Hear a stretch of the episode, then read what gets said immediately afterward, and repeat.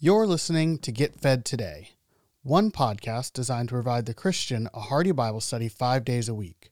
While our mission is to showcase a variety of different Bible teachers, if you want to access more content from a particular pastor, simply listen to the end of the episode for additional information. On behalf of the entire team at Get Fed Today, it is our prayer that today's episode encourages your growth in the grace and knowledge of our Lord Jesus Christ. Job chapter 31 is Job's explanation of his righteous life. Job was a man whose world fell apart on him. And when his world fell apart, he had three good friends who came. And those good friends did the right thing for the first week. They just sat with him, they mourned with him. But then after that first week, his friends tried to start explaining what happened to Job. And sometimes when we're trying to explain what's going on in the life of somebody else, sometimes we don't have it right. These men didn't have it right when it came to Job's life. Because their explanation went something like this Job, we can tell you why these problems have come upon you. It's because of sin in your life. But we, the readers of the book of Job, we know from the very first chapter that Job was a blameless man. That, that he wasn't sinlessly perfect, but on a human scale, as a man among men, not a man compared to God, but as a man among men, he was a righteous man. And we know that the calamity that came upon Job's life did not come because he was a sinful man or a particularly sinful man. It was not God's correction. Well, Job's friends wouldn't let the point go. They kept hammering him again and again. Job, you got to repent. You got to repent. This is why it's come upon your life. You got to repent. And, and throughout it, Job gets sick and sicker and sickest of it, where finally, in Job chapter 31, he gives a defense of his righteous life. Now, before we start taking a look at this text, there's three things that I need to explain to you, and I hope to do this quickly so we can spend as much time. Number one, and men, please listen to me on this point. The core of the Christian life is what Jesus Christ has done for you. It is not what you do for Jesus Christ. Do we understand that? The core of the Christian life is Jesus Christ and what he has done for you. It's not you and what you can do for God. However, after we understand Jesus is in, we're supposed to go out and live a life. And it's helpful for us to know from the scriptures what kind of life to live. So I want to speak this to men who understand that they're not trying to earn their way before God, but by a righteous life. But that they've been made righteous by the person and work of Jesus Christ. And now, to His glory, to His honor, they want to go out and live the way that they should. That's the first thing. The second thing I really want to impress upon us is that these kind of lists First Timothy gives us a list of the qualifications for an elder. That's a helpful list, isn't it? Titus gives us a list of the qualifications of a man of God. We need things like this. It's not telling us how to earn our righteousness, but it's giving us a vision, a map, a guide. Job chapter 31 is like that. And men, we need it. You're never going to get it from the world. What are you going to look to the world around you to tell you how to live a righteous life? The world around you tell you how to be a great big pervert. That's what the world around will tell you. We're not going to get it from the world. We need the Word of God to tell us. You see, it's part of our transformation. Just like Pastor Bobby spoke in our first session, that, that being transformed by the renewing of our mind, not letting the world push us into its mold. Well, what we're going to hear about is some of the mold that God wants to push you into. We're not trying to earn our righteousness, but we just want to walk rightly before the Lord. Play, uh, chapters like this are helpful in our own self examination of our life. And we don't want to, as Christian men, we don't want to obsess on self examination because, again, the center of our Christian life is not us, it's Jesus. But from time to time, we need to take a look. Look, if you see a guy who's looking in the mirror all the time, something wrong with that man. But if there's a guy who never looks in the mirror, well, he'd look like some of you guys do here today. so, again, from time to time, we need to do some self examination. And this is also a list that's helpful for our prayer life. It tells us how to pray. Lord, I see this is weak in my life. Would you please, would you please give me the grace by the power of the Holy Spirit to develop in this area? But then the third thing is simply this this chapter came from Job's self defense before his friends. Men, when our character is attacked, normally we stay away from self defense. Normally, we want to be like Jesus who opened not his mouth when he was maligned. Normally, we, we just say, listen, God will be my defense. I, am not going to try to defend my character. I'll just live my character before God and man. Normally, that's what we do. But there are exceptions. There are times, maybe they're rare, when God would have us just say, No, let me tell you about the kind of man I am, or at least hope to be before God. I'll tell you this we're happy that Job made this defense because it gives us a wonderful roadmap on how to be a man of God. So, Job chapter 31, beginning at verse 1, he says this I have made a covenant with my eyes. Why then should I look upon a young woman? For what is the allotment of God from above and the inheritance of the Almighty from on high? Is it not destruction for the wicked and disaster for the workers of iniquity? Does he not see my ways and count all my steps? When Job begins to describe his righteous life, he begins with this simple phrase I've made a covenant with my eyes. Why then should I look upon a young woman?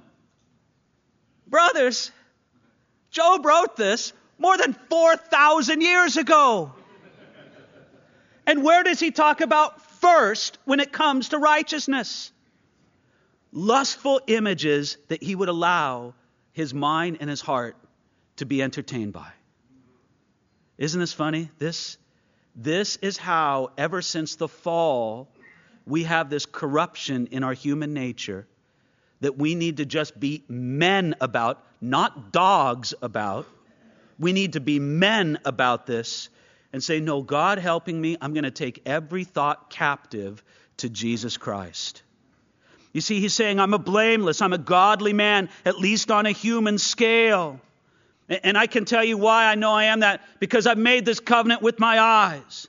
I'm not going to look upon a young woman in that lustful, impure way. It's very interesting to my mind. Job begins here. That's a marker for the life of man. And we're not trying to say that if you have this area in your life, well, then you're totally righteous. As Christians, we're not like weirdly sex obsessed and we want to ask if that's all there is in a righteous walk, but neither are we fools. We know that's a big part of being a man in an unrighteous generation. We know this too that when Job mentions that he's made a covenant with his eyes, we understand that eyes are the gateway for lust, especially for us as men. It's been demonstrated again over and over again by our personal experience, by empirical study. When a man places enticing, sensual, lust inducing images before his eyes, you know what it is? It's foreplay. You're allowing yourself to be aroused. It's sexual foreplay with someone who you shouldn't be entering into such things with. It's not your wife. Now, friends, this is something we just got to seriously consider and do as Job did make a covenant with our eyes. He made a vow, a promise, a commitment with his own eyes that he's not going to look upon a young woman this way. Now, th- this shows us, first of all, that such a covenant is possible, but it also shows us that such a covenant is necessary. We just need to be serious about this in our life. And by the way, Job took it in reference to look upon a young woman, a maiden in this way. And this is especially meaningful because in Job's culture, He's an older man. He's a wealthy man. He's an influential man. Job's culture all around him said, Job, that's absolutely fine for you to do. A man of your standing, a man of your status, a man of your wealth in the community, you look upon any maiden you want. You take any young maiden you want, you bring her into your harem as a concubine. Go right ahead. Job says, No, even if the culture says it's okay, I want nothing to do with that. I'm going to make a covenant with my eyes. But, brothers, look at what he says in verse 2. This is so piercing. He says, For what is the allotment of God from above? You know what Job could say? He could say, There's that young woman. She's attractive. It's possible for me to set my eyes upon her and to let her beauty or whatever allure me. But he says, You know what? She's not allotted to me. God has allotted somebody to me, and I won't do it. I'm only going to receive what God has allotted to me. What a thing it is in our culture right here, right now, in November of 2017, when there's sort of a mania sweeping the culture at large over sexual harassment and all the rest of it. And you know what this is? Th- these are men basically thinking, I-, I have a claim on any woman I want. Any woman I want, I'll lay a claim to. They have no sense that there's one woman, their wife, given to them in the covenant of marriage. That woman is allotted to me by God. Every other woman? No. And if we can keep this in our heart and our mind, what a powerful thing this is. Now, of course, and I don't need to go in depth, you guys get the point that, that this also extends to pornography. You know, there certainly existed some kind of pornography in Job's day. Archaeologists have discovered some of the earliest clay figures that ancient man made, and they were somewhat obscene. It's like as soon as man developed the ability to shape clay and make a figure, he said, I'm going to make one with big boobs. It's like that's what that's just that's it. That's human nature. Uh, certainly there existed some kind of pornography in Job's day. He goes, No, that's not for me. That's not the woman depicted in that picture or image or whatever it is. She is not the allotment of God for me. And really, just ask yourself the question Am I going to be so proud? Am I going to be so foolish to walk around and think every woman is God's allotment for me? No, it's the woman I'm in a covenant marriage with now, or the woman that one day God may have for me in a covenant marriage. But I'm going to be pleased with the allotment of God for me. Now, I know what you're saying. You're saying, yeah, but David, you're, you're married to a beautiful Swedish woman, which I am. That's easy for you. If you knew my wife, you, you might be singing a different tune. Well, let me just say this to you, brother. Number one, uh, Job's wife wasn't exactly a fount of blessing and encouragement to him. Yet he said this. But secondly, I want to draw your attention to the principle of Solomon. Solomon had 700 wives and 300 concubines. None of it was blessed by God. Do, do you know how many sons the scripture records of us from Solomon? one. Now, I'm not saying that's all he had, but if he had others, the scriptures are silent on. It's like the scriptures didn't want us to know if he had more than that. It was God's way of saying, My blessing is not on these thousand partners. But here's the principle from Solomon. You ready for this? If you like to take notes, take notes on this. Solomon teaches us that if one woman isn't enough for you, a thousand won't be enough for you. You think, well, if I just had another woman, a different woman, then I'd be enough. No, brothers. If the one woman God has appointed, if she's not enough for you, then a thousand won't be enough you. Don't deceive yourself. The problem's not with her, it's with you. So it's helpful for us to realize that this begins there. But, but it's not all about that. By the way, let me just take one more look at this. Verse 3. He says, Is it not destruction for the wicked and disaster for the workers of iniquity? You, you know, when, when it came to lust, Job said, I want to control myself because I want to consider the destructive nature of allowing my lust to be excited and focused upon anyone I please. And, brothers, do I need to preach this or is it self evident? There's destructive destruction everywhere from men who said, I'm not going to control this. I'm not going to get down before the Lord and on my knees before Him beg Him for a filling of the Holy Spirit and a spirit of self control. But men, you know it. I don't have to teach this from the Bible. I could teach it from our human experience and human observation. When we give full um, a room to whatever lust we have, destruction follows. And Job saw that. And the last thing he says here is in verse 4. I could spend all our time just on these first four verses. I got to control myself here. He says this Does he not see all my ways and count all my steps? You know the other thing that kept Job from lust? God sees me all the time. Does he not? I think I'm doing this in secret. Nobody sees. God sees. He sees all my ways. He counts all my steps. And living with that vital awareness of the presence of God in every moment of our day. Well, that's another thing that'll help us say, I've made a covenant with my eyes that I will not look upon a young woman. Now, Job's righteousness was not only in this area of sexuality and, and restraining himself from unbridled lust. And we as Christians, we get it wrong if we think, well, if that area of your life's okay, then everything's good. Not necessarily. Job goes on and he says, here's another area. Look at verses 5 through 8. Now he's going to say how he was not guilty of falsehood. Here we go, verse 5.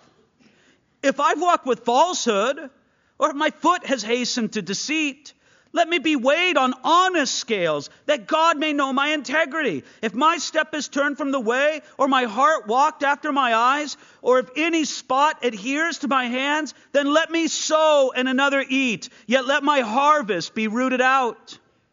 Job also proclaimed his blameless life because he lived an essentially truthful life. He was not afraid, look at verse 6, to be weighed on honest scales. He says, Lord, to the best of my ability, I know I'm not a perfect man, but to the best of my ability, I've tried to walk as an honest man, as a man full of integrity. And therefore, if he says, verse 7, if my step has turned from the way, if I have been dishonest, then he brings almost down a curse upon himself. Look at he says in verse 8, then let me sow and another eat. Job was not afraid to call a curse down upon himself if indeed he was not an honest man he was willing to be deprived of the fruit of his own labor if it was true that he was found lacking on the honest scales of God's judgment. Men, be men of truth, be men of integrity. Every day, in a dozen small ways, you and I are challenged to this very point, are we not? Are we going to be steadfast men of integrity? Or are we going to fudge? Are we going to slip? Are we going to dissemble in some way? And God helping us, we need to realize that God is going to weigh us on honest scales, and we need to be men of the truth. We need to be men of the truth with our wives. What are you doing trying to deceive your wife? We need to be men of truth with our financial dealings. If you're cheating the government of taxes, God tells you not to do that. We need to be men of truth in our business practices. We need to be men of truth just in the integrity of our daily life, our social life with other men. Job says, I, am going to be a man who's not marked by falsehood. It's very impressive that Job said, I'm so confident of this that let me be cursed if it's not true. Now, starting at verse 9, Job's going to proclaim that he was not an adulterer. We might think this is related, and of course it is related to what he said in the first four verses, but it's not exactly the same. He says now, verse 9. If my heart has been enticed by a woman, or if I've lurked by my neighbor's door, then let my wife grind for another, and let others bow down over her. For that would be wickedness, yet it would be iniquity deserving of judgment. For that would be a fire that consumes to destruction and would root out all my increase. Job says, Job says, Look, if my heart has been enticed by a woman, if I've gone after in my heart or in my sexual life, if I've gone after another woman, a, a woman that's not my wife, if I've committed adultery, then he says that would be wickedness. First of all, bless you, Job, for recognizing what it would be. We, we sometimes, it's, it was an affair brother, it was adultery. It, it was a romance. It was an indiscretion. It was a mistake. Brother, it was adultery. it was wickedness. You're not going to find condemnation from us. Every one of us would say, We understand, we sympathize, we know our own natures, man. But let's be honest about this. Let's call it for what it is. Men, take great care that your heart is not enticed by another woman. And it may very well begin simply with the heart. You're confiding in a woman the way that you should only confide in your wife. You're spending time with another, and it's just starting out, just social or just business. Brother, would you be wise enough to see where that's leading? I stand in front of a group of this many men, and I don't have any word of supernatural wisdom from the Holy Spirit to call out on this side of the room or this side, and there's a man here. But I'll just tell you, statistically speaking, with this many men in the room, wouldn't there be one or several men right now? You are committing adultery? Wouldn't there be one or several men in this room? You are on the path to it. You, it's there in your heart right now. Even right now, as I'm speaking, the, the, the, the, the face of the woman that, that you're uh, beginning to be drawn to, it's right now so strong in front of your face. Brother, you see why you're here this morning? God's called you in His mercy and His grace. He's sounding the alarm bell. Forsake it. Get rid of it. Turn. You're on the path to destruction. I'll tell you the path to destruction. Look at what he says in the last few verses there. He says in verse 12, For that would be a fire that consumes to destruction and would root out all my increase. It's going to take away my financial holdings. You talk to the man who's divorced and is paying out one or two um, uh, alimony payments, and does that root out all your increase or what? Job says, No, I don't want it to be that way. I'm going to say one more thing here about verse 10 that I think is very telling. In verse 10, he says, If I was guilty of such thing, then let my wife grind for another and let others bow down over her. Now, there's debate among scholars as to whether or not Job, in his curse, is saying, Let my wife be a servant for other men, or let other men have sexual domination over my wife. You, you just kind of get that from the wording there, right? You know what I think is interesting about that is if it is the second case, which by the way, the Hebrew scholars aren't sure of this, but if it is, isn't it fascinating how tactfully Job speaks of such a thing? And it shows us how in God's word, very frank and sometimes shocking things, even in the sexual area, can be spoken of, but it's always spoken of in a tactful, tasteful way. Never crude, never dirty. This is the furthest thing from profanity in the pulpit. And we're just impressed by that in the nature of God's word. All right, well, here's another aspect to Job's godliness. Look at verse 13. He's going to talk about the fact that he didn't treat his servants cruelly. He says this If I've despised the cause of my male or female servant when they complained against me, what then shall I do when God rises up? When he punishes, how shall I answer them? Did not he who made me in the womb make them? Did not the same one fashion us in the womb? Here Job says, You know I'm a righteous man because I had a good and compassionate treatment of my servants. Brothers, the goodness of a man is often indicated by how they treat others who are thought to be lower than them.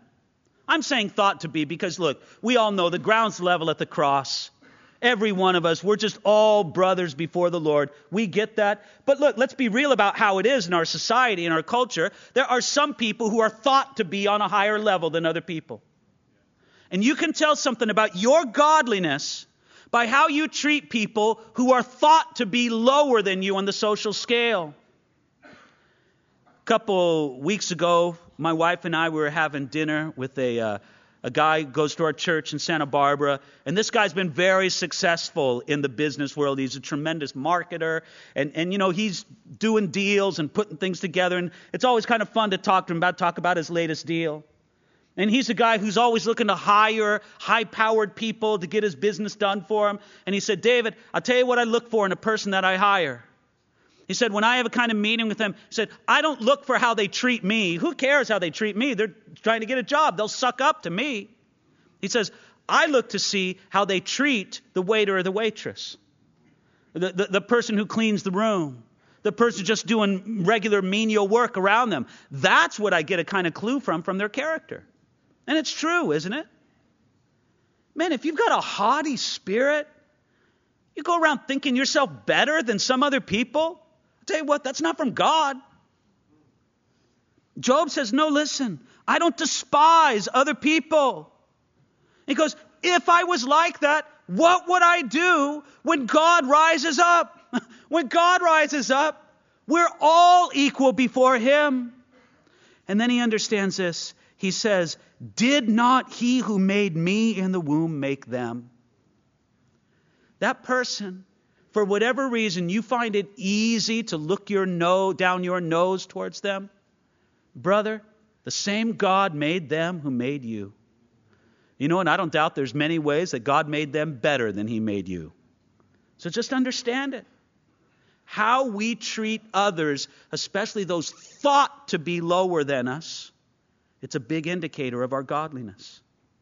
This is related to what he talks about starting at verse 16 how he didn't victimize the poor or the weak. Verse 16.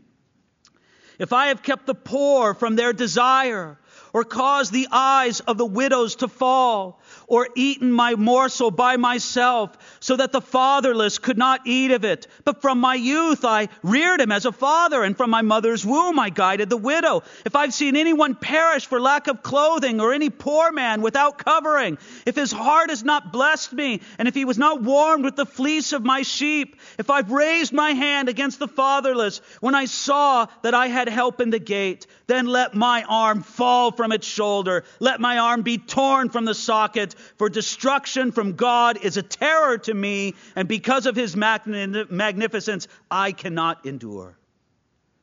You see what Job's saying here?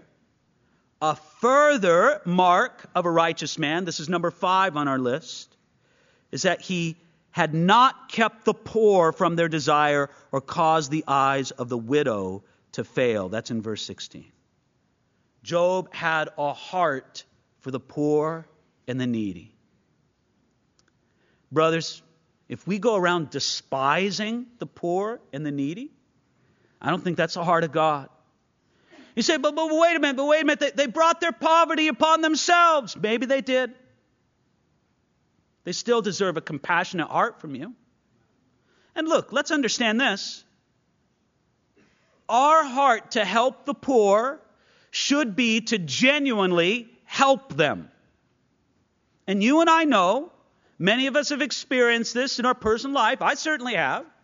That sometimes giving a person everything they ask for isn't helping them. But what the measure is, is not my own level of comfort or discomfort. My measure is what's actually going to help that person. But Job, Job said, I have a heart to help the poor and needy, and I have enacted it. Verse 19 If I've seen anyone perish for lack of clothing, then rip off my arm. Verse 22 Let my arm fall from its shoulder, is what he says. Again, he calls a curse down on himself if it was true that he had not cared about the poor and helpless as he claimed he had. Now, man, I know, I know this church I know this church and its heart for the poor and needy. I don't think I have to tell you to start doing this, but I do need to bless you in the name of the Lord and say, continue it. And have it in your heart. Sometimes it's easy for us as men, especially if we come from a particular kind of political standpoint, where we're just going, well, that's something that the liberals care about. Listen, for a moment, why don't you just forget about conservative or liberal and just look to God's Word. God wants you to have a heart for the poor and the needy. So you figure out before God what that means for you and your church to do. And again, from what I know, the work you do in this congregation, it's glorious. Keep it going and let God show you how to continue it on. Verse 24, point 6. He wasn't a greedy man or a seeker of false gods. We read here, If I've made gold my hope, or said to find gold, You're my confidence. If I've rejoiced because my wealth was great and because my hand had gained much, if I've observed the sun when it shines or the moon in its brightness, moving in its brightness, so that my heart has been secretly enticed and my mouth has kissed my hand, this also would be an iniquity deserving of judgment, for I would have denied God who is above. See what he's saying here? First of all, if I've made gold my hope, then let God strike me. Now, Job was an incredibly wealthy man. And this shows us something. It is possible to be very wealthy in the things of this world and not make it your hope. I've got no word of condemnation for any man here who's come to his wealth in an honest way. God bless you. Just use it in a righteous way. Don't make gold your hope. It's a lousy hope. It can all vanish tomorrow. Don't put your trust in riches, put your trust in the Lord. But then he also says, I haven't bowed down to other gods. Look at verse 26. If I've observed the sun when it shines. Job meant that he didn't engage in the common practices of sun worship or moon worship. No, his heart was sold out not to the riches of this world, not to the gods that everybody else worships, but unto the Lord God himself. And now, starting at verse 29, our seventh point, just that he was generally without blame. Ready? If I have rejoiced at the destruction of him who hated me, or lifted myself up when evil found him, Indeed, I have not allowed my mouth to sin by asking for a curse on his soul. If the men of my tent have not said, Who is there that has not been satisfied with his meat? But no sojourner had to lodge in the street, for I've opened my doors to the traveler. If I've covered my transgression as Adam, by hiding my iniquity in my bosom, because I feared the great multitude and dreaded the contempt of families, so that I kept silence and did not go out the door. And again, the implication there, then let God deal with me severely. Do you see his point here? It's very powerful, it's very eloquent. Job says, verse 29, if I have rejoiced at the destruction of him who hated me. Men, in this life, we occasionally will have enemies and adversaries. Some of them are true enemies, some of them are temporary enemies. Whatever they are, true or temporary, God forbid that we should rejoice in their destruction. God forbid that we should have that kind of vindictive spirit that would ask for a curse on their soul. May God give us the grace to do what Job indicates here, but Jesus explains so much more clearly in the Sermon on the Mount to bless those who curse you, to pray for those who persecute you and spitefully use you. It's our business as believers not to return evil for evil, but to return good for evil that's done unto us. I know it's a high calling, but the Jesus who commanded this lives within us. And God helping us, we can rise up to a higher standard. This is our place. Listen, hating the people who hate you, anybody can do that. That's standard operating procedure in this world. But God asks us to rise a little higher. And I think it's a special word to bring to a Philadelphia audience. You know, you guys who cheer when a player's injured on the field, you know, that kind of stuff. Oh, yeah, we've seen the video, folks. Lord, just give us a heart to rise above.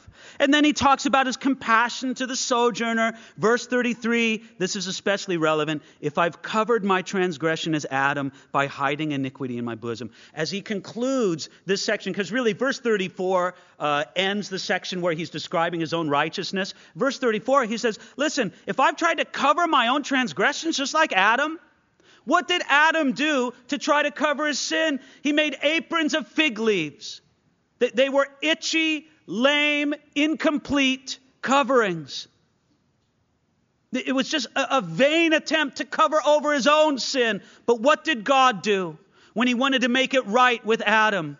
God sacrificed an animal, made a covering of skin, blood was shed for the cause of atonement, and he covered Adam and Eve in the skins of animals.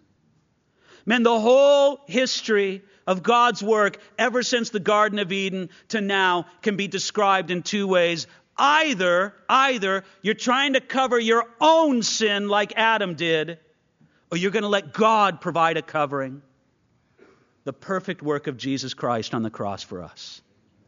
Which brings us back to our first and original point. Men, I want you to live godly lives.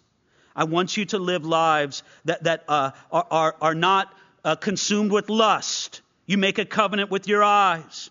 I want you to live lives that, that are not given over to falsehood. I want you to live lives that, that aren't marked by adultery and going after other women. I, I want you to mark lives, live lives that are marked by, by treating others well, even those who are thought to be lower than you. I want you to live lives that do not victimize the poor and the weak, that, that are not greedy or going after false gods. I want you to give li- live lives that are generally blameless in the way that you live. But again, the center of our Christian life is not our performance, but what Jesus Christ did for us on the cross. You see, when I read this description, every one of us falls short of it in some way or another. If I read through this whole description, and on every point here, you said 100%, 100%, 100%, then I've got one plea for you. Would you please come up and lay your hands on me and pray for me? After I, I would love to have the prayers of such a righteous man.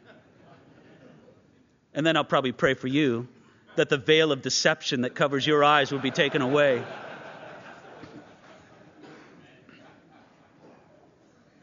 So at the end of it all, even even while we trust in the power of the Holy Spirit to help us to live the righteous life that's described for us here in Job chapter 31, we realize that when and as we fail, we don't have to cover it ourselves.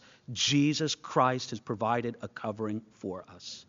And we run to Jesus and receive the forgiveness of sins purchased by his own work on the cross for us. Father in heaven, this is our prayer we thank you, Lord. The, the world is not going to tell us how to live godly lives. No way. So we're thankful for these passages of Scripture that show us what the profile of a godly man is like. And Lord, we pray, just, just without any hesitation, we pray, help us to live more godly lives. Help us to live lives that give more glory and honor to you, that, that are more of a credit to our family and to our wives that represent you in a lost and dying world. But Father, we, we know that even as we fall short of that high and wonderful goal, we have a refuge in you. Thank you, Jesus, for being the righteous man, more righteous than Job himself, and for covering our sin by your work on the cross. We receive it together, Lord, in Jesus' name. Amen. Thank you for listening to Get Fed Today. Today's sermon comes from Pastor David Guzik.